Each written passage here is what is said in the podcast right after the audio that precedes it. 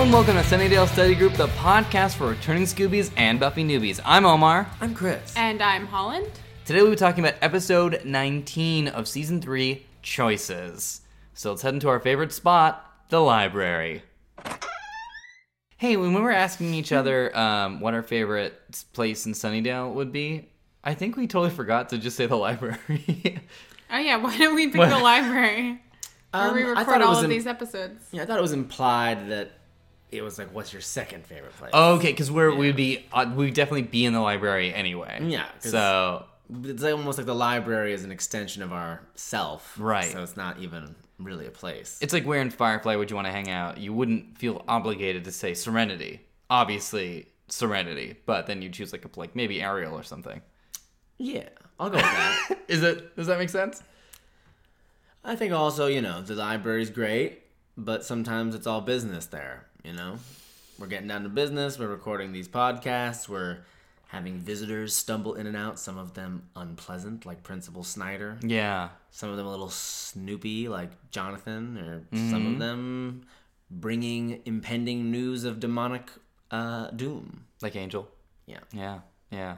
So yeah, I guess it's where would you let your hair down? yeah Answers still stand for you guys? Yeah, I think we Bronze both buddies? said the- yeah we're just bronze Yeah. buddies just chilling at the bronze. I mean, that's where I would be if I wasn't at the library. Mm-hmm. just me and holland drinking coca-colas at the bronze Nice. I probably wouldn't drink Coca Cola. Oh. I don't, I'm not a fan of Coca Cola. Maybe like Dr Pepper. drinking dr peppers at the bronze Yeah. What do you call it on the East Coast? Soda. I know that we have to get to the session, but it's Soda. soda, right? Soda, Okay. Yeah. Okay. what do you guys say Oh wait, yeah, of course, because in Gilmore Girls they make a big deal about how they call it soda. It's Yeah. like, yeah, because they're soda. in England. Or Yeah. Connecticut. Yeah. What do uh, you say soda Yeah. you don't say pop No, I guess it's It's specifically like a Midwest. middle of the country thing. Yeah. Isn't there one other way to say it? And there people like every so often. Soda? Fizz? Fizz. Is fizz a Maybe. Yeah, maybe it's fizz. Fizzy pop. okay Did you Yeah. say soda? yeah Soda. soda Solder? Sodermayor. sonia sodermeyer So All right. Well, how you guys been?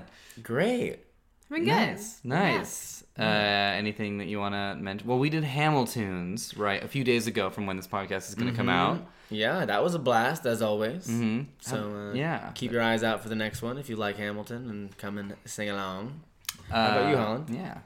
Uh, I I went to my first Dodgers game. Oh yeah, That was exciting. It was Vin Scully's last game Oh. and my first game.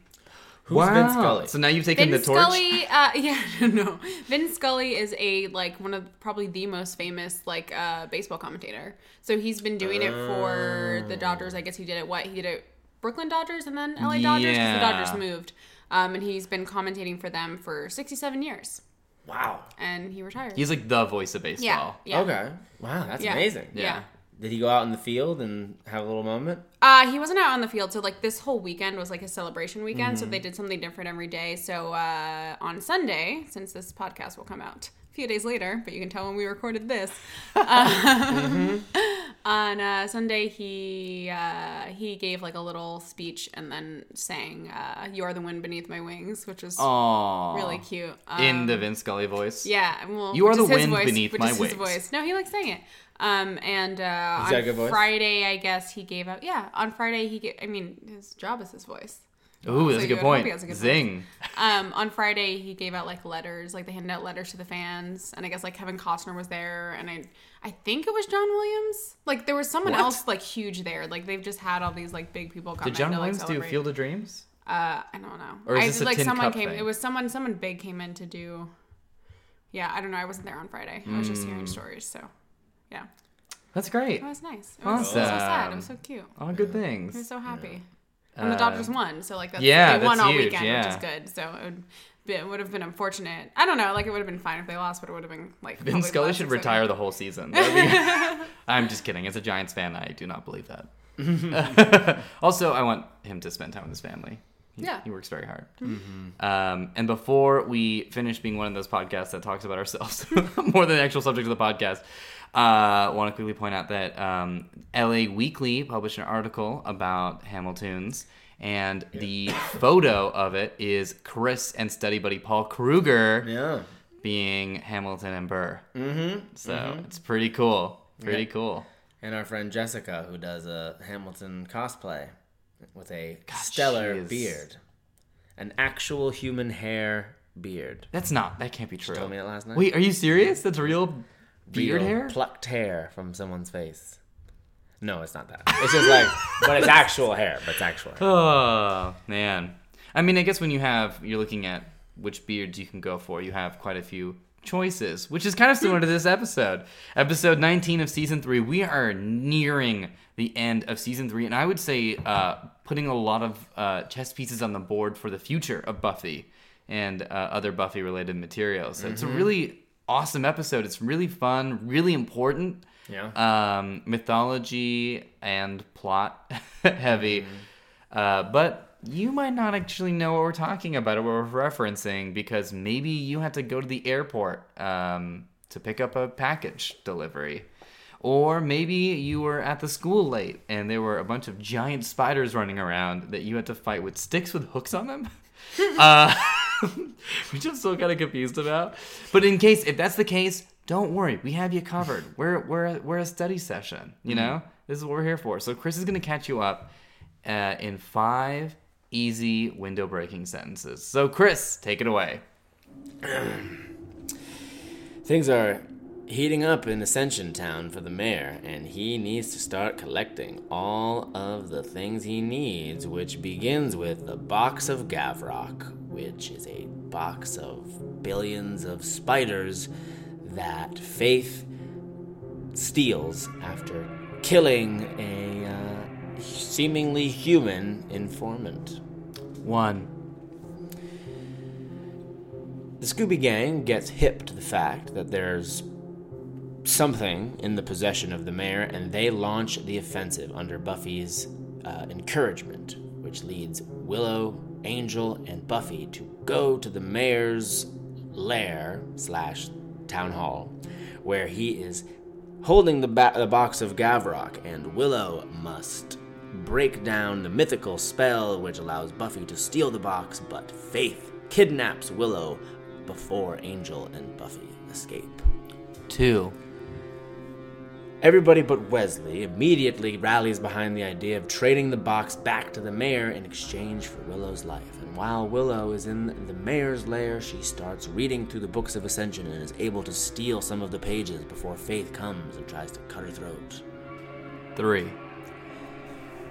The gang initiates a meetup with the mayor, he and his vampire goons come to the school cafeteria, and they are about to make the switch when the mayor goes into this really detailed speech to Angel about how he could never love Buffy because he's gonna be a vampire, she's gonna die young, and then the box gets open and a bunch of spiders spring forth. A comma, a bunch of them are killed and Snyder comes in to break it up just in time for everybody to want to just walk away from it without getting too many other people involved. Four. Willow, having felt a rush from her time in captivity, decides I am going to go to UC Sunnydale and stick with Buffy at the Hellmouth for the rest of my career, at least for college, because you know what? There's big evil out there, and in order to face it, the Slayer needs her best friend, Willow Rosenberg. Five. Great. That was, I think, the best one of the season. To be totally honest, Thanks. that was like the Vin Scully of of crime sessions. You think you're saying Vince Gully? Yeah, Vince Scully, who worked on the X Files. Yeah, this is a great. when Willow kills the vampire with the pencil, Levitating pencil. Yeah. so cool. That's Can awesome. I? I'm gonna say uh, no. You know, what? I'm gonna I'm gonna back pocket a comment until we get to that scene in organic conversation. Okay. Which I'll probably steer in that direction to get there. Great. But that's honestly well, we pulled the curtain back. That's how the podcast works, guys. Yeah. now you know. He's Uh, be secretly steering the conversation to his back pocket. Exactly to my to my back pocket. Um, this episode starts off uh, with a conversation about college, Yes. and I wanted to ask you guys, uh, what was your college application experience? Paul, do you want to kick it off? I well, I mean, since I went through it the most recently. well, it was like what four months ago. Yeah, yeah, shut up. Have you gotten your letters back? So I remember um, when I was applying for colleges, I had gone out junior year. I had come out to California to visit colleges, and I really wanted to go to go to school out here. Um, and the two places I was gonna apply for in California were USC and Chapman. Um, I never ended up applying for USC because it was a very involved application, and uh, I got lazy. so here's the, here's the deal. People apply to a lot of schools. Like all my friends applied to freaking like 20 schools. Like applied to so many schools. Um, I applied to four because again, lazy. Um, but I don't. But also hardworking. I don't know what it was. Um, because I applied to Emerson Early Action, and Early Action is the one where it's like you can get in and then still decide not to go. Early Decision is the one where you like have to go if you get in. So I applied to Emerson Early Action and found out like r- really. I think it was like November or something ridiculous. So it's like while I was still applying for colleges, I found out that I at least got into Emerson. So that kind of slowed down, I think, the application process for me because I knew I at least got into one school that I wanted to go to. And then I applied to Tisch, which is uh, the art school at NYU, um, and SVA, which is the School of Visual Arts, which is an art school in New York City, um, and Chapman, because that's where I was planning on going. And funnily enough, Chapman was the one school that I didn't get into. And I found out, I think in March, that I didn't get in. Um, but I had already gotten in everywhere else.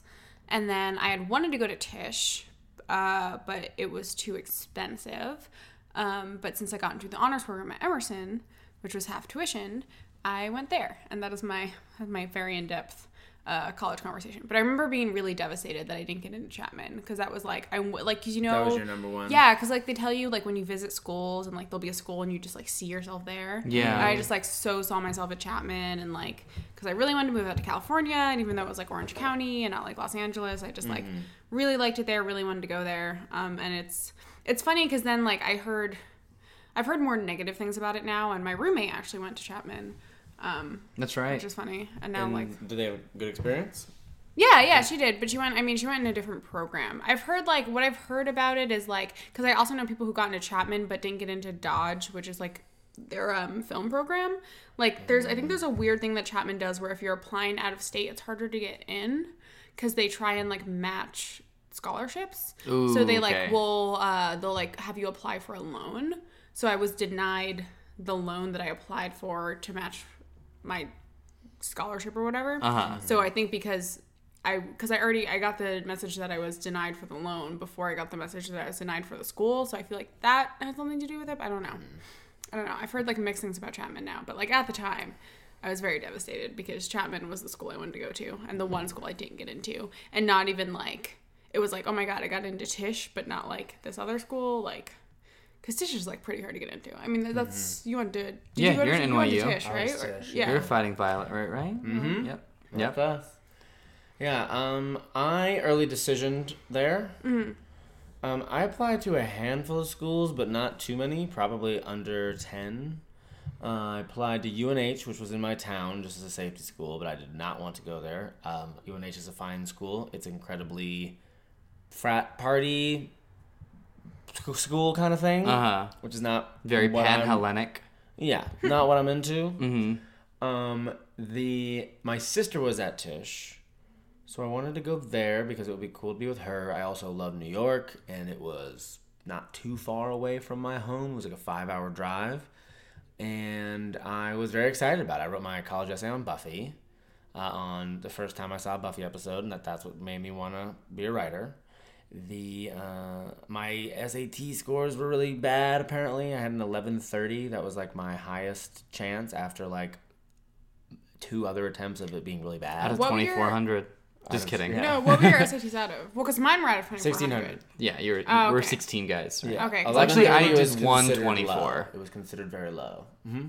Here's what was funny for me with the SATs. I might have mentioned this before, but um, it's funny when people were like, "I'm trying to figure out what my, what my score translates between the 1600 and 24," and I was like, "Well, if you can't figure it out, I think you did not that great." Well, no, but also because I also like I don't um test well. Like I did not test well when I took my SATs. Uh-huh. Like, but I I also applied places that didn't take SAT scores into account as much because like Mm-hmm. I was out of 2400 and I remember the first time I took the SATs I got like a 1690 For the 1600, that's really good. no, Yeah. yeah, no, but at 2400 it was terrible, and the highest I ended up getting, I didn't even break 2000. Like I think I got 1940 was the highest I got because I was not, and then I was gonna take SAT twos, but it's like it's so long. It's like a six hour test. Yeah. and it's like I get really bad test anxiety, and like I would never bring snacks with me, so then my stomach would start growling, and then I'd get really self conscious, and then like I would have to use the bathroom, and they wouldn't let me use the bathroom, and I would like really have to pee, and I was like I can't focus on the test because I have to pee, and like it, it's just like really dumb stuff like that. Yeah. But it's like the SATs. The SATs are terrible. No, they're They Yeah. just like put thing, you in this room, and it's like, because also the other thing was too. Sorry, I'm gonna go on a rant about the SATs, Mm-hmm. but it's like because I would have to take them at my home high school. So part of it too was like I was going to high school with like totally different kids because I had like tested to get into this like specialized school, like blah blah blah, with people from like all over the county. But then when I have would have to go take the SATs, it was alphabetized at your home high school. So then I would like suddenly be in a room with people that like, oh, this guy that tormented me in middle school that I had a crush on and like wanted to go out with, but would fake ask me out, but he didn't mean it. But like maybe he did mean it and just made my life a living hell. And now it's like he's sitting next to you while, while you take your SATs. You haven't seen him in three years. Yeah. How does this make you feel? And I was like, oh my god. I was like, I haven't had to deal with this oh, person in years, and now they're sitting right next to me while I have to go take this test that decides my future. And I'm just like, it's just, it's just like a like a situation that is just like, here are all of your worst fears and all the mm. things you don't want to deal with. Like, let's just put them all in a room and make you take this really important test. Mm-hmm. And the problem with the SATs is like they're too easy. Yeah. Like, so you overthink everything because it's supposed Yeah. to be one of those tests that people are just supposed to be able to like It's like reasoning. do. And it, it well, and it was also stuff that like I had learned so long ago, so you just, you just don't remember it. yeah. Mm-hmm. Yeah. Like it's not. Oh, God, I hated the SATs. I hated them too. I mean, I think that the lucky thing with my specific program was, at, at least with Tisch, was uh, Charlie Rubin, who's kind of the main influential teacher in my life. He was a writer for Seinfeld. He's super awesome. He went on to become like my Dumbledore figure at NYU, but Charlie is what is reading everything. Mm-hmm. So it was like, and I don't know if I was particularly in if they considered 11:30 bad enough that he had to do this, but he said that there were many cases that he would have to like go like NYU wouldn't want to accept somebody Uh-huh. but that Tisch did. So I got that, and then I remember the day that I got it. Um, I so my friend Emma and I were kind of boyfriend girlfriend, but it was never official. And she was in the grade above me, and then she broke up with me and went to college, and I was very sad about it and kind of held on to it. And I remember uh, I was heading to get my car in the parking lot, and she was picking up her sister. She was like back for like Thanksgiving or something, and she was picking up her sister Nora, who I'm also. I mean, I'm good friends with both of them now. They'll think it's funny. I think that, that, that I'm mentioning this, but I uh, was so like, I hadn't seen Emma for like probably six months or something. Uh-huh. And I saw her, and I was like, oh god, like sick to my stomach. Like felt super sad. And I remember going home just like feeling all shaken up by even just having seen her Mm-hmm. and uh, and that was the day I got my uh, my acceptance packet. I Hey. remember I ran down to the bay and I was like, woohoo! and then I got into USC, um, and I was like, oh man, should I go there instead? And then I was like, no. That was it. Is that my you? Good story. But then you, but I remember that one thing when I was watching the episode, like watching them all talk about it and have Yeah. that conversation. That was nostalgic Yeah. to yeah. look back at a time where it It's was so like, "When are weird. you guys gonna try to go? Because I mhm. also remember, like, I remember specifically not applying to any safety schools. Like, I did not apply anywhere in state because I knew, like, if I applied somewhere in state and got, like, a full ride, that, like, my parents would make me go. Ooh, And I was good like, I'm not staying in New Jersey. Because even part of the reason, like, yeah, I really wanted to go to Tisch, but I was like, New York is also too close. So it's like the fact that I went to school in Boston, it was, like, far enough away. And, like, now I live on the other side of the country, but I was like, I specifically, like, did not want to have to go to school in the same state. Mm-hmm. I was not not having it, so I didn't apply to Yeah, any you wanna see safeties. So You want to change it up a little Yeah. bit? No. yeah, Yeah. How about you, Omar? I uh, had. A, I didn't really want to go to college, which was the. Um, I just like wasn't. I don't know why, but like I just wanted to like stay at home and like I didn't really see college as like the big. I was like, uh, yeah, it, it'll be cool, I guess, but. I uh, I was like in a relationship at the time, and it wasn't like a great relationship per se in terms of like being. I mean, high schoolers can be so. Cra- I think I'm just being more honest about it. I think it was a normal high school relationship. Uh, But it was one of the things where I was like, yeah, but I could just like stay here and just like have a life here and like try to make movies and stuff. My parents were like, no, you should just go, mm-hmm. like apply it. So I had like the most like lackluster. Like I just hated the whole process of it. I thought it was like so. It was. it's- It feels to me like the Hunger Games mm-hmm. when it's like tell us about yourself in 300 words. And so I just it made it. I just made fun of the whole process. Uh, I only applied to UC's. Um, my buddy Sabra was really upset because he's like, you should apply like every film school you can and stuff. And I was like, no, I don't really feel it. So I applied to a bunch, and then I got a few acceptance things back. Um, I had the same situation with USC where it was like a whole packet with like put together, de- and I also thought I wasn't good Well, enough and to get to also USC. you had to take SAT twos for USC. I remember, oh, and you so guys that's didn't why. do SAT twos? I didn't. have Well, to that's do well, that. that's the thing because I had scheduled to take SAT been the later twos because you have to take two SAT twos, but I I had such a bad experience with the SATs and was so like I'm like an anxious mess of a person. So like me in high school, I was a mess. No, it like I've gotten so much better like since I've been to college and since I've been out here, but like in high school, I was just a ball of anxiety and like just every test was like the end of the world for me. So like when I was like so I like scheduled to take the SAT twos, but I was like I like I just didn't end up taking them, and so I couldn't apply to SA, uh, to. I think that was the main reason why I couldn't apply to USC because I didn't have any SAT twos, Ah. and I never because I never ended up taking them because I was just getting so stressed out about like all the tests that I had to take to apply to college. I think that's what happened. if you're listening to this, first of all, thanks. second of all, second of all, if you are someone in, uh, I would say any field, but I will specifically speak to sort of the arts and specifically film. If you're applying to anything, or you're like getting ready uh, for college or some sort of next step in education, whatever it may be, and you're thinking I'm not good enough because the people going for it are like the best of the best, uh, definitely go for it because They're not. they're not. Yeah. to, use it- to, to put it simply, uh, they're not. Yeah, they're just Um, children. Yeah. And if you feel like you're a child as well, it's because everybody's They're children. Yeah. Yeah, yeah. No Children is- are applying to these schools. The thing you Yeah. have over them is humility, Mm-hmm. and that takes you very far in life. Yeah. There Uh, was this one guy who I will not name by name who was kind of like the what's the name of the mean girl in um, Charlie and the Chocolate Factory? Uh, oh, Veruca. Veruca Veruca Salt. Yeah, Salt. yeah. He was kind of the Veruca Salt of our program. He wanted it now. Yeah, and it's like he was in. We were in like the teachers like welcoming us thing, and his parents were like, "Excuse me, now if my child wants to graduate, oh my god, I hate those parents. How can he graduate early?" And, and then one of the professors was like, "Well, we know that like because you know this is a big financial burden that." If you're like, oh no no no no no, money is no object. Uh, we want him to start his career in Hollywood, and it was like, oh, That his was the- name was like. Max Spielberg, and That was it the like- worst thing about all of Max those Landis? like oh snap. No, because Max Landis actually pursued the career of showbiz after things ended. This other person did not. oh snap. I uh Sorry, that shouldn't sound bitter, but it was very odd. stab at a anyway. Stab at mystery person that uh, we don't know. I don't know who this person is. no, but, but, that was always the worst thing about those orientations and stuff is there were so many terrible parents. and Mm-hmm. Parents like are so also like going to film school too is like I definitely went to school with a lot of kids that either had Actually, it's weird because the people I knew that had celebrity parents were super chill, but the people who just had like really wealthy parents that were like assholes were just obviously also assholes. the more you say it, Some the of them were fine and some of them weren't. Like, it's not like you just are a refle- reflection of your parents, but I had to deal with a lot of, like, ah, so many just terrible parents. Like,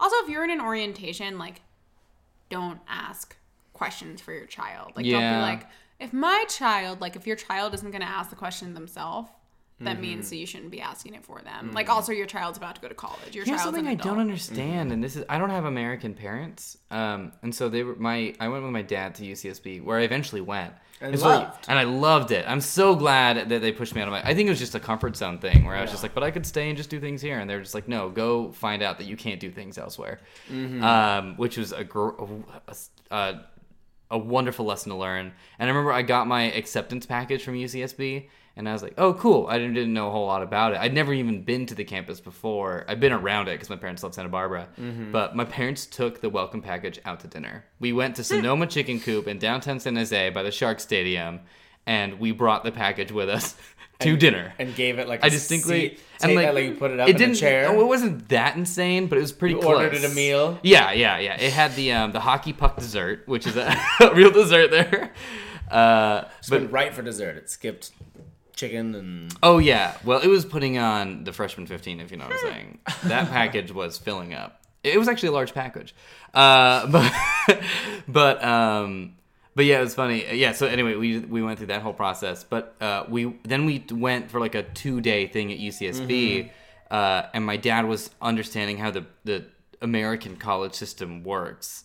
Um, and so he was asking a lot of questions, and I felt like those questions made sense for him to ask. And then I'd see other people who would be like, you know, I'm uh, you know, I went to Cal Poly, and my question is this thing. I'd be like, did you though? Because the question you're asking, it doesn't sound like you went to any school on earth. like you, you don't seem like that. It was like maybe 20 years ago for you, and the question you're asking is if like you've just found out college existed. Mm. it's a weird thing. I don't get it. I don't get when parents ask that. It's like you probably know the answer to this. It's like, are you telling me the students stay in dormitories? Yes, yes, they definitely do. Cause you did. Did you? Oh, then I think it still happens. Like. Yeah. Uh, Xander, interesting. Just not even applying. What a great scene. Oh, it's like because of that. Yeah, his Kerouac, who I I don't like on. I that. okay, but also it's funny because as soon as he it. started doing that, like I started. I think I was in high school when I started reading Kerouac because I think part of it too was like I just really wanted to come out to California, Mm-hmm. and it was like I've never really read Kerouac. And dude, my copy of On the Road that I don't have it. It's still sitting on my bookshelf at home in New Jersey, but it's like freaking underlined and starred, and I had all these lines that I like. Are I you was, an on the road fan? I'm an On the Road fan. I'm more a fan of um, Big Sur Uh huh. which I'm camping in Big Sur in like two weeks, and I'm very excited about Are it. you Why don't you tell us about it? what? Why don't you tell us you're going camping? And are you I bringing your book? Oh, look at that text. What does that mean? I just Oh, got you just got a text got a that- text that says "Holy shit" in all caps. So- Actually, I know what it's in reference to, and you don't, which is funny because it's a text for you. Wait, you know what it's in Oh yeah. I know what it's about. I don't I know don't. anything. oh, Socrates over Sorry, here. it's just because just holy shit All I came know up is on that my I know screen. nothing. Um, There's also a Operation Ivy course. yeah, but yeah. uh, so are you gonna bring your copy of uh, Big Sur I with all think your that's. I underlines? don't. I also don't know. I wonder if it's sitting on that shelf. It might be sitting on that shelf. But I remember because I just started reading Kerouac because I got like really obsessed with like like California and just so like I had started reading all those books and stuff and I Is that what his books are about? It's about like like road tripping through California or just like strum- uh, uh, drunkenly stumbling through life and it's like Yeah, I think you might like it. like I really like Kerouac. It's kind of humorless. I might listen to it. I would Read listen it. to it. listen to it just read it. Well, because the uh, I like the cadence of Kerouac's writing because it's like all beat inspired. But uh, What was the quote Xander said? well, I f- oh god, I just watched it too. It was like the road is my only companion. yeah, so, yeah.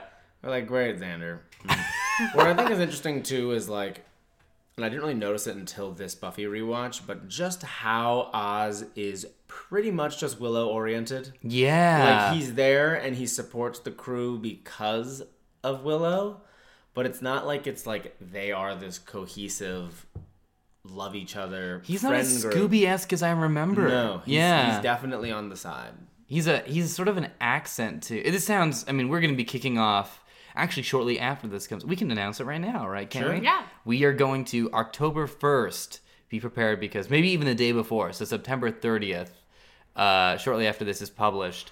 Uh, we will be announcing Oztober 2016. That's right. Mm-hmm. We'll be having a calendar with all Oz episodes celebrating our favorite Oz. Mm-hmm. It's gonna be uh, a lot of Oz stuff going on. Yeah.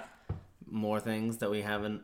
This is that Haven't What- even what planned did we yet. Do last year. It's literally a calendar that just says Oztober, and it's just every day gets an episode that features Oz, and that's it.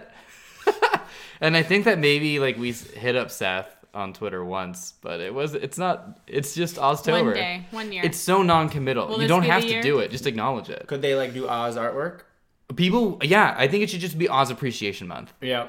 Oztober is Oz Appreciation Month. Perfect. There's a calendar, but you don't have to follow it. Just do Oz inspired things. Mm-hmm. Uh, but yeah, Oz is totally just on the side of, of Will. It's a great observation. I, I love how nerdy this the whole scene is, and I often forget how wonderfully nerdy Buffy is because that whole thing, the fact that Xander, who's like the non-college guy, is reading Kerouac. He's being super collegey. Yeah, it's really it feels very ecology in itself, or just very like nerdy, academic, geeky, like not afraid of being smart sort of thing, which Yeah. is really cool. Yeah, and the scene where Xander and Oz are doing the spell, it was another moment where I was like, "You two aren't friends, Yeah, full on, not friends." I felt- and and yeah. yes, like I'm sure the like the cheating stuff played a part of that, and why I think that as I watch it back, why that's such a whether it was intentional or not, why I think it's good, is because they might they wouldn't necessarily be yeah, it makes sense. There's a wedge. It like when the Armageddon pops up continuously, I don't feel that like Xander and Oz are like the hug and like, you know, it's been a pleasure working with you types. Everyone else feels that way. Mm-hmm. Uh, I feel like even Giles would have like a really nice send off to Xander and, a, and a nice send off to Oz. But Oz and Xander, I think that they would just be like, okay, yeah. and then yeah, part ways. Yeah. What do you think, Holland? Is that true? Are we totally off? No, I think you're correct. Thanks. And this is a huge Willow turning point episode because this is the episode where she decides to really lean into being a witch. Yeah. Her witch skills are their most developed besides perhaps the reinsoulment of Angel, but she's able to break down that barrier. She's able to levitate and stake. That was incredibly Yeah. badass. And then she decides she wants to commit to it. So since we're talking about this is so funny, it organically came up. Willow's levitation powers. I feel like she should have stuck around and just levitated Buffy up and down. I know that she's still a little iffy on it, but this is a plan B.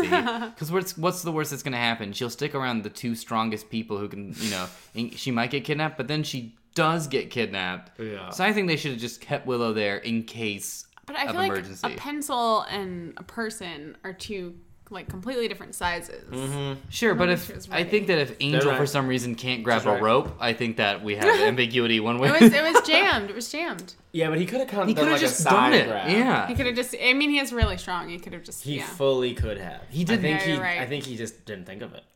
Yeah, he's not the brightest vamp not. in the cemetery. He's super brave, but he's not. And so Buffy and yeah, Angel he's are straight up Gryffindor, right? dating. He's less Ravenclaw. Yeah, yeah, no, she like calls him honey and Mm-hmm. Yeah. This is They're so full on trying it. yeah. what I really, really like about this episode. Didn't she break up with him a couple episodes ago? When did they become Shortly dating? after I think the after plan. the faith stuff. But they well, didn't well, break 'cause up. They were they weren't broken up. She just was like, oh, I like kind of need space, but Just it, went on a pause. yeah, Okay. Like a break. Because he said, "You still my girl," and she said, "Always." Yeah. That was an. But then also the episode before, he was like, in how many ever hundred years, there's only been one person that I loved, and it's mm-hmm. you. And he gives that mm-hmm. whole Spike. Just kidding. speech. The speech. Speaking of Spike and the speech he gives to Buffy and Angel in the earlier season, uh, part of the season where he convinces Buffy and Angel that they will always love each other and never be able to be friends. It's funny that then the mayor comes in to be the guy to give the speech that's like, you guys can never actually be a functioning couple, and that whenever Buffy and Angel. Whenever Bu- and Buffy reacts to them, Yeah. it's like she never is like, oh, this villain of mine is putting these thoughts in my head. It's the thoughts that go into her head, and then she, and then she kind of is affected Absorbs by it. it. Yeah, yeah. she's totally freaked out by it. I um I think this is the episode for me that is the mayor villain episode because after everything we've seen, he is such like this Joss. I think he's in my opinion the best Joss villain because he's all the best parts of like what we like and took away from Ted, but on a because we've gotten to spend so much time with him a little bit more, if that makes sense. Mm-hmm. Like when Faith comes in, uh, and is like, I had to kill this. You know, I made an offer he couldn't survive, right? Is- I mm-hmm. think is what she says. He looks at her and then laughs, and it's totally this. He, socially speaking, he's fine. He's an mm-hmm. upstanding citizen, yet he's a horror villain. And that is, I think, such a good statement. He's like a guy that anyone anyone could trust, and you should never trust this guy. Which I think is a, a really, I don't know, it's a great takeaway, and also just such a great character to have in the show. It's such a great foil to Buffy, you know, uh, such a great villain for her to face. Someone who is uh, something that society is constantly just being like, you're wrong about everything. The fact that she was like a rebellious student, you know, the fact that she is like a teenage girl trying to save the world and stuff, versus guy who seems like the pillar of Sunnydale and is uh, there because he wants to cash in on the Ascension. Yeah. He kind of looks like John Kasich. Oh, that's a really good observation. Do you think John Kasich looks like the mayor? Like John Kasich was modeled after the mayor? Maybe. I can see it. Like he's actually a demon man that's just kind of playing his long game. You know what's crazy? I know that we it's unsi- it's not great to dive into politics because it might offend some people or hurt um, feelings, even though politics should be very separated from feelings for the most part. But I'm just gonna say this really quickly and feel how you feel about it. Um, Ted Cruz, I think, is too cartoonish to be a Buffy villain. Yeah, no, he wouldn't work. He could be a charmed villain. He would be a great charmed villain, or like a throwaway angel villain, which we won't get too much into, obviously. But you have to know the show exists at this point, right? So that's not a spoiler, right? Yeah, like an Right. early season angel villain. Where you're just like, eh, Yeah. that villain. that's sort of. Yeah, and Charmed, I feel like he'd be a guy that like moved like next door and was like, like he'd basically be a Ted, and he's named Ted. Ooh. Hey, Charmed, everybody, bring it back, baby! Twelve seasons and a Netflix revival. um, yeah, I watched Charmed. Me too. I have a season one of Charmed is sitting on my desk. Oh, that's yeah, great. What a I don't great have a lot to of things on my desk, but it's like I have it's like Charmed, and then it's like my Willow and Buffy, and then Freddy and Leatherface, and uh, the Governor, uh, Mulder and Scully, and Ray. Again, not a whole lot on the Right. desk. I like name like ten. No, but it's not. It's like it's pretty barren though. Like I don't know. People have like these crazy desks, and like I can't hang up any posters. 'cause I don't have like wall space. So You can talk to someone to get a wall. I'm sure you can get a wall. eventually, right now. Um, This is the first time that Buffy and the Mayor have ever met. Yeah, no, Oh, I realized that that, the too. I wrote that down because yeah, he says that he's like, oh, so this is the girl that's like blah blah blah blah blah. And I oh, was like, oh I wow. interesting. Yeah. I like that bit where Faith gets uh, uh, this little sand in her shoe when he brings up Buffy, Yeah. and he clocks that. Yeah, what was so interesting too about whether or not Faith was picking up on this during that scene, but he was like, the mayor starts by saying that he was disappointed that Angel wouldn't date Faith, and then he goes into this huge long explanation about how it was unfair to Buffy to even try to date her. Yeah. So he's like, and what if at the end of that thing he's like, so really you should just date Faith?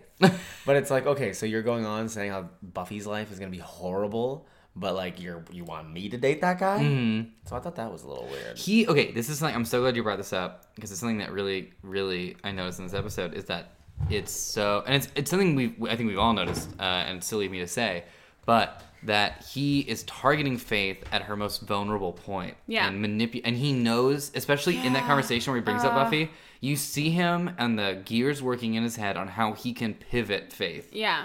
And, and and then he does the same thing to Angel later, Angel Yeah. and Buffy, and he sees points of weakness that he uses Yeah. to his advantage. It's like it's one of those things like sorry.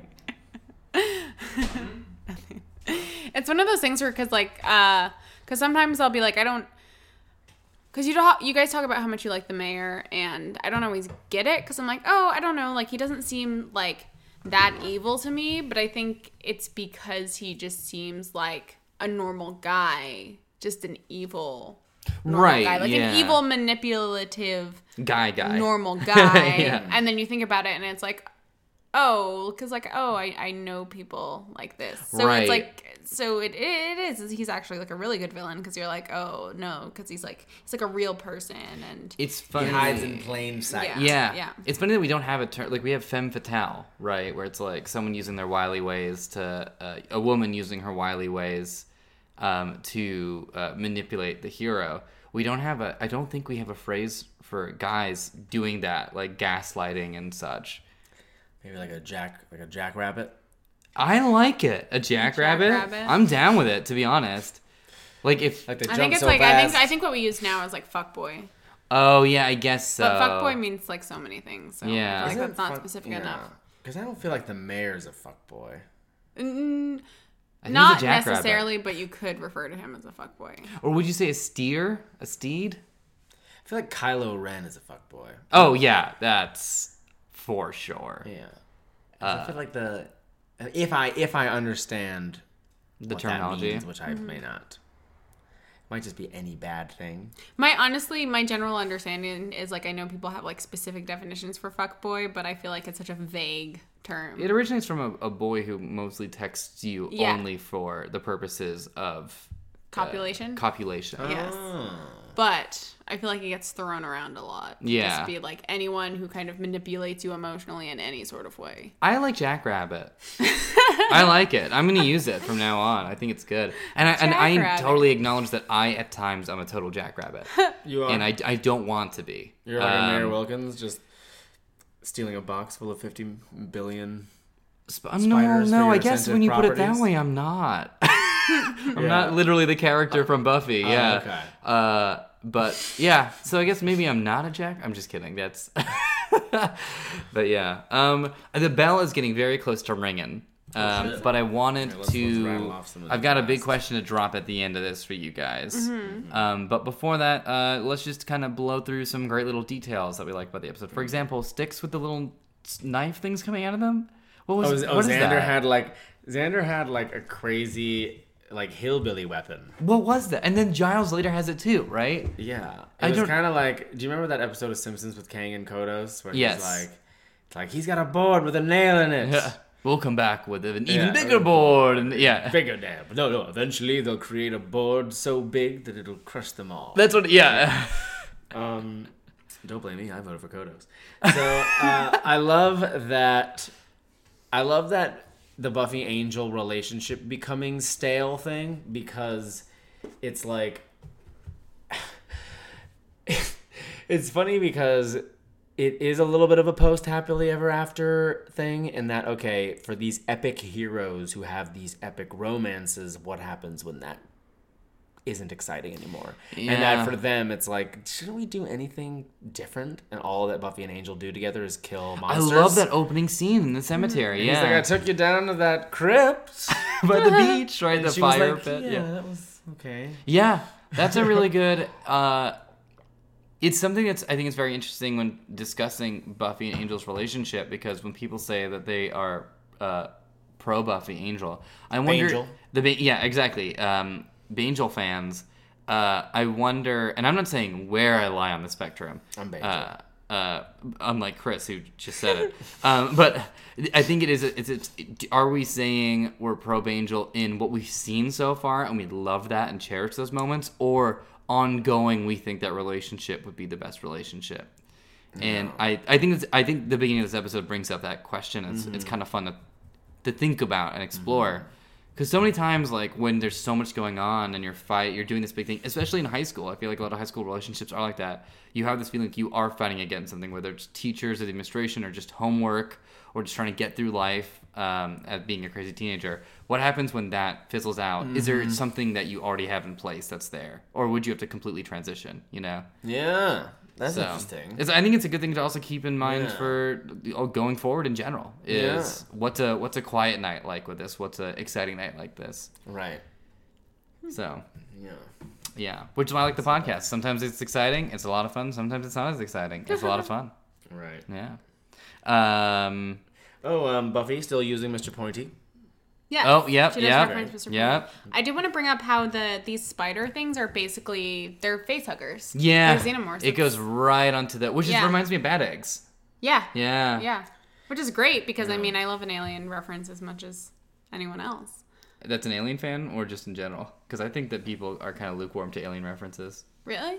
In general, like oh, in just terms alien, of the six in people alive. or just the I don't know.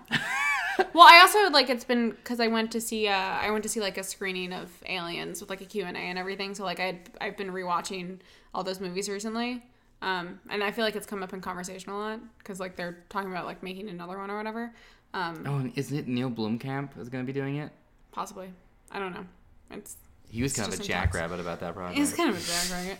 Uh, Um, Total speaking of jackrabbits, uh, no, I'm not going to say anything. Um, What? but yeah, they're basically us. they're basically fa- face huggers. yeah, yeah, they totally when it that poor cop, Yeah. that poor cop, Yeah, just another day on the job. and then just got attacked by a paranormal spider. But also, like, if don't open the box, like he's just sitting there with that box, and he's like, oh, I'm gonna. We yeah. have a Yeah, I don't know. Yeah, that was You don't know good. anything about it. Uh, You're not wearing gloves. And you live in Yeah. Sunnydale your whole life. It's like, Yeah. or maybe he just moved there. Maybe he transferred from. Cleveland. Santa Barbara. Cle- Oh, well, Cleveland, they have their own Oxnard.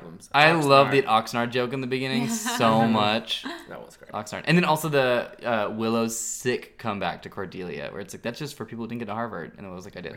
I gotta did get have into. Harvard. Yeah. It's like not even like a such a comeback. good It's just burn. like, but wait, I did get into that. Oh, Great one with Cordelia. Yeah, uh, with the it dress. breaks my heart that she also feels like she has to hide how smart she is Yeah. all the time. She got into all this. Of course she did. She's Cordelia. Of course she did. Yeah. She could be sometimes a little less rude, but she's also going. You know, like Xander was but so mean. Xander Yeah. was so terrible. he was being a jackrabbit. Oh, like when he like yeah when he like totally Yeah. just walked into her Yeah. presumed not place of work and just Yeah. started listing off insults. Yeah, everybody. I think it's this episode really sets the stage of what everything in both series will become. mm-hmm. Um, I agree. I won't get into detail too much about it, but I feel like Cordelia kind of becoming what she she's changing. Yeah. This is not the same Cordelia we've seen. And then Xander is it's like because the whole thing of you know I don't think it's too much of a spoiler for people to know that season four takes place in college. Yeah. maybe it is. Or maybe it, I mean, uh, if you you know that season four exists, It happens chronologically next year. Mm-hmm. So some However, it's not characters, some much. characters. UC might not- Sunnydale is a thing. So this is almost kind of like the pre-pilot or the pre uh not pre-pilot, the pre-premiere for the next Yeah. season. Yeah, a lot of seeds are fun. planted. Yeah. Um, which kind of brings me to my favorite my favorite aspect of this episode, especially if you're watching it. College is such an interesting time, or applying for colleges, or just approaching the end of high school is very interesting because you have this context. High school is essentially like this, this parameter in which you can play in, um, and then you have to figure out what you're going to do next, which is huge. It's not just it. It means what kind of person are you going to become um, coming up? Are you going to pursue higher education? Are you not? Where are you going to move? You know, you, you're kind of facing all these choices. Um, and what I like about it in Buffy is that we have this premise: she is fighting vampires, but she also has to continue with life, and that's set. Her fighting vampires. The rest is not. Mm-hmm. Like she, her being a slayer is only one aspect because she decided to really try to strive to have a normal life. It means making normal life decisions. And so that's my favorite part of this episode. And I wanted to ask you guys, what do you think has been the choice that you've made that's made the biggest influence on who you've become now? Because you could have been, you could be so different, you know, and like parallel universe stuff, right? In in, in your doppelgangland, alternate What universes. was the choice? what was the choice that hmm. I think that has made you different than you were at the end of high school to where you are now? deciding to pursue the arts and go to art school? That's a great answer. Yeah. Leave, go to New York? Not leave, leave the town of Durham, New Hampshire for crazier things and unknown stories. I don't know. I don't know. I think I mean just that. Yeah. Yeah. Just saying you're gonna commit to this, like you're not. This is what my path is going to right. be. Right. Um, I think well, my specific thing is uh, was sophomore year of college when I uh, like uh, entered the Geek and Sundry competition. Like that was the thing that like I Oh. mean I didn't think it was gonna be anything, but that is the pivotal moment that changed everything for me. Like That's crazy. because it because it also was like because I was in film school at the time, and my biggest thing with film school was I wanted to do more sets, but I didn't have time because I was like working two jobs during college. Mm-hmm. So it was like I was working two jobs and also taking classes. Um, and I didn't have the time or the money to kind of like work on set. But then once I was making stuff for YouTube, I could still, it was like I was still making stuff. Right. Um, and then I started going to conventions and I started working on web series for friends and stuff. Um, since I couldn't work on like film sets, and then I ended up moving out here. So I mean, it really, and like all the jobs that I've got, like being at Geek and Sundry or being at like Rocket Jump or even now being at Loot Crate, like it was all, it was all because of that. So that pretty much like, I mean, changed everything. That's great. Yeah. I didn't even think of that. Yeah, That makes a lot of sense. yeah. Um, my answer would probably be moving to Los Angeles in terms of impacting who I am now, because I feel like I just I. di- Los Angeles is a very difficult city for me to be in. There's a lot of stuff that I normally love seeing every day that I don't see in Los Angeles. Uh, and there's a lot of things that I'd never experienced before that I had to get used to. I wasn't like huge into driving and stuff like that, and I think that driving culture versus public transportation leads to people being a little bit more aggressive. I've noticed. Um, not to say that people aren't aggressive on public transportation, but this whole idea of like it's my lane. Like, why people getting stressed about traffic and not realizing that everyone is late and that kind of thing. Like, you're making me late. It's just like every Mm. we're stuck on the ten. Like, Yeah, but imagine a bunch of millions of people crammed into subways every day That's and on the streets with each other. Yeah, that's true. So I guess, but I definitely think that's Depends the on- biggest. yeah, yeah. In terms of changing as a person, I definitely feel like I came. I'm totally just like that little girl that like gets off the the bus or the train in New York and is like, I can't wait to be an actor, and then like fast forward is like a waiter and she's like I hate everybody. Like that was that's sort of been I've been I've been pushing back as much as possible to not have that narrative, but it's uh it's definitely affected uh, my personality. I think also for I'd like to be optimistic and say for the better, Uh, because I'm sort of aware of how to deal with different situations. But now that you mentioned it, I honestly think that maybe also committing to like a YouTube channel Yeah, and well, applying to Geek and Sundry. Because it's also because like part of it for me is moving out to LA, but I wouldn't have moved out to LA if not for like if I didn't have anything to do in LA. Yeah. Or I wouldn't have known anyone in LA if not for that But too. may- so yeah, like- maybe it's different because I feel because you and I met, Chris. You and I met even before that, even before we were doing YouTubey stuff. Mm-hmm. Even before that was like a thing. Yeah, we met at that murder mystery party at Yeah. Morgenthaler's house. So I feel like you and I. Uh, so I guess yeah, We like, met in character. it's like it feel like it's weird now. Like, or I, I feel like lots of geeky spaces or things. Like, I feel like I belong, and like I feel like I can. It's cool to like be a guest on something. Like when I got to do Drunk Disney and stuff. Um, and I feel like my Comic Con experience and everything like that is different because of that. But um, maybe less so than you, Holland, because I feel like you and I would, or we're still in the same. We're just crazy kids running around San Diego. Yeah, Comic. My first Comic Con might have been a first big Ooh, that's a good one. because it was like then I was visiting my sister who was out in LA, and then we just went down for the day. My mom and I went to go see a Veronica Mars panel. We just walked right in. We spent like thirty bucks, parked. It was easy. That's a really good Walked right in. Oh man, this is Um, a difficult question. Like, what's been the choice that has changed your life so much? This is pretty. Yeah. I mean, they're different. If it was if it was high school, it was going to New York. And when it was leaving New York was a big one. Yeah. Because I remember when I was back at home in New Hampshire, just post school, middle of recession, depressed in my house, feeling like I didn't have a career or a chance. Comic Con made me kind of start to see the industry of nerd, the industry of the geek world, and that like that was something that you could have as That a this lifestyle. could be our lives. Yeah. Yeah. And then I mean, starting improv, Mm-hmm. even just trying to do that. I didn't perform. I performed a lot as a kid, and I didn't perform at all in college, really, except for like table reads. And then that was the beginning of that. So I mean, there's there's these little things along the way. Yeah. I almost left L.A. The reason I didn't leave L.A. is specifically because of you, Mia, and Matt Scavone. Oh, thanks. Yeah. That's great to hear. Yeah. I'm glad that we were able to keep you in a place that you weren't happy. well, you made me happy about it. Remember, I was living in that house with that divorcing couple Oh, who yeah, were both happily remarried with children hmm. to each other with other people. Uh, and uh, remember, I, I used to like just like stay at your guys' on your guys' Yeah. couch all the time. Yeah. Yeah. Oh, In those are good days. In that apartment that's now across from where my apartment is now. I love it. It would be like raining, and we're like, well, I guess we're staying in tonight Yeah. for a week, just watching movies or the Hobbit trailer. yeah. oh, that trailer was Uh, so good. remember the pre-Hobbit days? Ah, that Uh, trailer was so good. Great. Okay, well that's our bell. Oh, there it it means we're uh, we're almost out of time, but luckily we have just a little bit before we have to rush off to class. Mm-hmm. And so what we're gonna do is an extracurricular activity, which means we're gonna make something up on the spot inspired by this episode. It could be anything: a local commercial, a rap, Mm-hmm. a little sketch. It could be anything that doesn't rely heavily on visual materials. So Holland, what are we doing this week?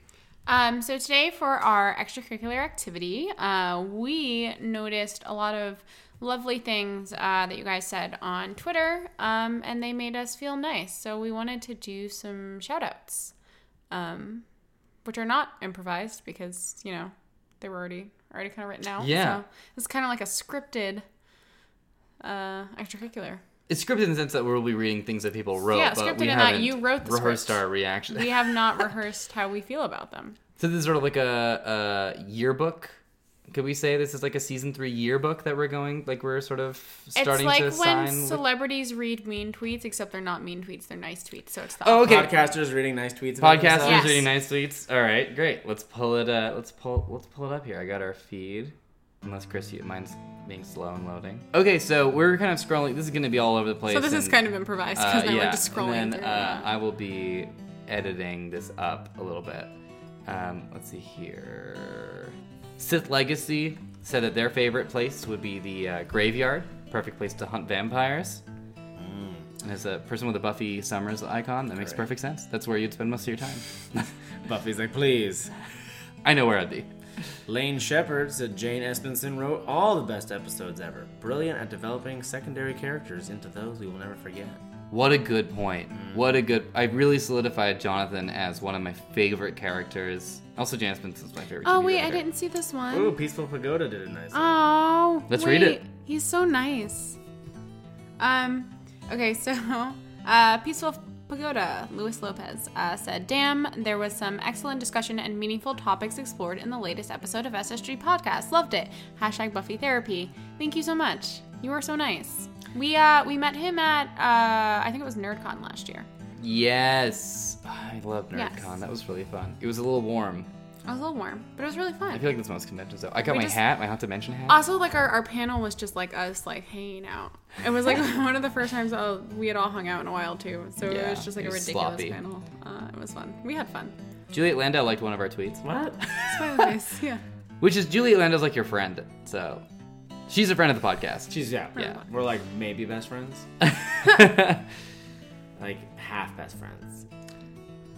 uh, let's see. Annual custom of watching Buffy every year begins. Uh, oh, doing the Buffy Halloween rewatch, and then he it was um, Father David J. Bayardo, That was cool because we got tagged with like. some who's a hip people. priest. Oh wow, he was very hip. Okay, so we have a. Uh, let's say what's up to. Hey, so Father David, what's going on? Priest, parochial vicar, rugger, and avid sports fan. What is a rugger? Um, he likes to walk on rugs. No, does that mean you make rugs? I'm actually curious as to what a rugger rugger is. It probably let's ask. means that. Let's ask David, and to if make rugs. we could I'm bother you about that, David, on Twitter and ask you. That would be fantastic. Yeah, that'd be great. He was born in. Oh, he's two years older than me. So he tweeted. Fun at, fact. He tweeted at us, Sarah Michelle Gellar, Buffy Fest, and Juliet Landau. It's kind of an honor to be. What great company! in- Thank you. Those were the people he felt like he needed to. It, it makes me feel good too whenever we get uh, Instagram tagged in something with like a bunch of the other. Things. That means the world. That's so because we're such silly fans. Yeah, Blair, of course. Uh, Abstract Class says the sixth season of Buffy is the best season of TV ever, and if anyone says otherwise, dot dot dot dot dot. Uh oh. So we'll get to that in sixth season, but I kind of. I wonder what those dots are. It's kind of ominous. Yeah, we'll have to find out. We've got a few seasons to go until we find out. Blair, great episode, guys. Thanks Blair for the vulnerability. Beveridge. Thanks, Blair. Of course. Well, I Thank you, finally Blair. met at Comic Con. I didn't realize that yeah. Comic Con was the first time I'd ever met him because I've been talking to Mm-hmm. him for like ever. Um, Uh, JP is reminding you, Holland, to I still email didn't Amy. send that email. Isn't that hilarious? Did you not call Rick? No. Okay. I saw the tweet. Well, I got JP, multiple tweets and I. So, know that you're heard, just not necessarily uh, noted. Thank we thank you for your hard work, but um, want to give a huge shout out to Bat Splaining. oh, the tattoo. Bat Splaining uh, is an account that was created. Um, it, it- me and I got to be on my friend uh, or our friend Justin's uh, Batman the Animated Series podcast. Definitely check it out. It's an incredible podcast, incredibly produced. He gets voice actors, directors, people who worked on the music. Uh, just a really, really good podcast. And Batsplaining came out of that. Someone was so awesome to create a Twitter about Batman batsplaining things to people because Batman can be a little bit of a jackrabbit sometimes, and you have to check out. We'll retweet it uh, when this is up, but uh, Batsplaining's tattoo is the coolest. Do that, do that, they be looking at Twitter and Instagram, mentioning people on the podcast. Yeah. We should mention Alex Shannon just because he listens and appreciates it. Absolutely. Oh, one of the funniest things happened today. So I was hanging out with Mina today, and she like looks down at my shoes, and she was like, "Oh, I was listening to uh, the podcast. Are those the sneakers you bought?" And I was like, "Yes, yes, they are." Oh, the, sh- the shiny red boots? no, no, no, not the. I didn't talk about the boots on the podcast. Yeah, you did. Did I really? Oh no, this is wow. I talk about my shoes a lot on the podcast. Um, I no, this was when uh, I was talking about how I finally bought a pair of sneakers because I didn't own any, any sneakers, and I bought a pair of Converses, and I was wearing them today. And she was like, "Oh, are those them?" And I was like, "Yep."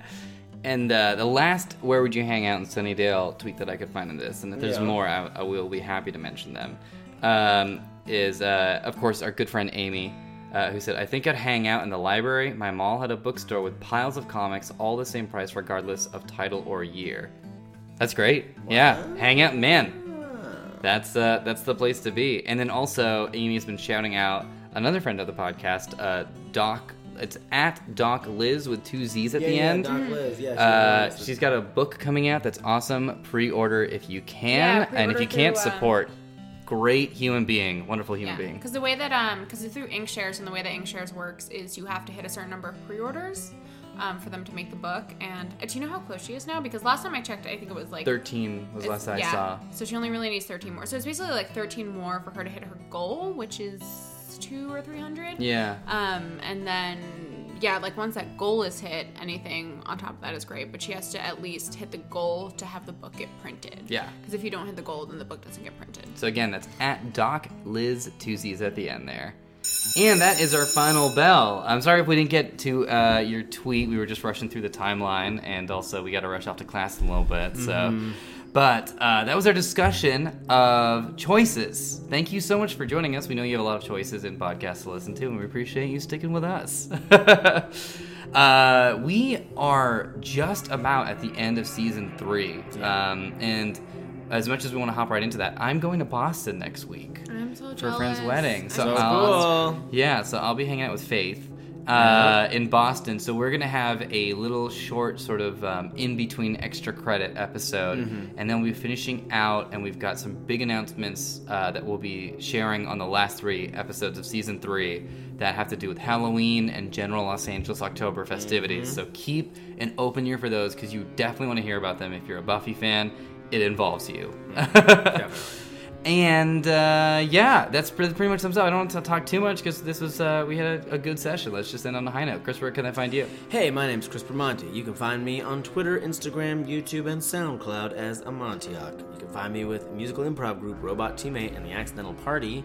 Uh, we now do, uh, we're going to be doing a new time on the Geek and Sundry Twitch channel at noon on Mondays, starting on October 3rd. Uh, and then, yeah, check out Hamilton's LA. We got some cool, fun stuff coming up. How about you, Holland? Where can they find you? Uh, my name is Holland Farkas. You can find me on Instagram at Farkland. I don't know why I said Instagram first. Twitter at Holland Farkas. Uh, Facebook, Holland Jean Farkas. No, Holland Farkas. My middle name is Jean. Now that you know, it's Holland Farkas. It's a page that I never update. Don't even go there. if you like Buffy, then you will probably like um, our latest Loot Crate theme reveal uh, that just came out. Uh, directed and written by our good friend Adam Murray. Um, I got cool. to produce it and I got to be Monster Hands. So I think it turned out really great. Um, so you guys should watch it. We worked really hard. So Good job. and I'm Omar. You can also find me at Omar Najam on Twitter, Two Bro Geeks on Instagram, where I post pictures of me hanging out with like Jurassic Park jeeps and stuff like that. Uh, and uh, I'm also I also have an improv team that performs regularly throughout the month. So check out Lessons Swimming on Twitter if you'd like to know more information about that. If you're in the LA area, we'd love to have you. All of our shows are free. It's just a general principle that we have as a team. And oh, October, October 5th. We have the October 5th. and show. we should mention that right now. October 5th, Sunset, uh, UCB Sunset. Mm-hmm. Swing on by at 8.30 because Chris and I are doing a very rare, once in a lifetime. It's the first time we've ever done that. I think it's the first time we've ever done improv together. It's going to be Chris's team, then my team. Um, Justin, I mentioned earlier from the Batman podcast, will be there as well. And then we do a jam where we will get to play together. Cool. Uh, it's going to be a huge blast, and that is also free to the Inner Sanctum. So swing on by, you can grab a cup of coffee right next there. Um, and the last thing I want to toss out is, of course, 13 Days, 13 Shorts. It's up. The theme reveal is about the video is about to go up on October 1st, so check that out. But that on Twitter, that's 13 Days, 13 Shorts, or just keep an eye on YouTube.com/slash Two Broke Geeks for that video. We'd love to have you submit anything and everything because it's the best. You'll find out more information in that video. So next week we're gonna have an extra credit, and after that we are diving into not only the end of season three but Oztober. So it is gonna be so much fun. Mm-hmm. it's the best. It's the most Buffy month. I It think that October, Oh, October, October? is the most Yeah. Buffy month. We have to say October every Yeah, time. I think it's now Oztober. just It's October. no longer October. So on October 5th, we have that show. October 5th. Mm-hmm. and then the rest of October. Yeah.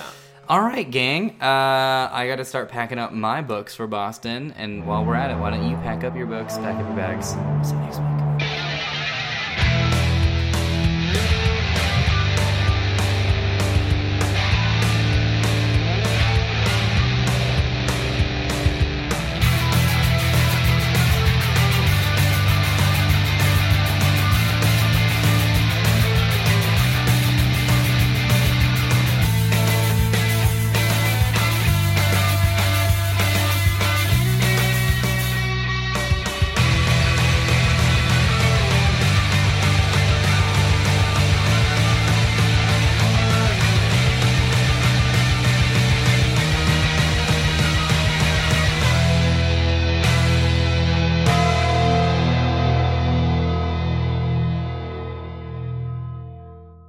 What's your guys' Yeah. favorite fruit in term, not in terms of eating, in terms of like the shape and representation? You know what I'm talking about? Bananas?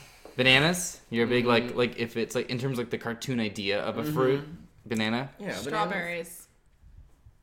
Strawberries So, like, is the cartoon. It's good. like a, like drawing strawberries. Yeah. Oh, that's good. What's yours, Omar? Hmm. Ah, that's hard. I think it's watermelon. I think it's watermelon. I also just think of like Pac-Man. Pac-Man. Like which Pac-Man, like visual like Pac-Man fruit. Oh, like the fruit, like the cherry Like I know and they also stuff. have pretzels, but mm-hmm. that's not a fruit. But There's pretzels in Pac-Man. yeah, That's wrong.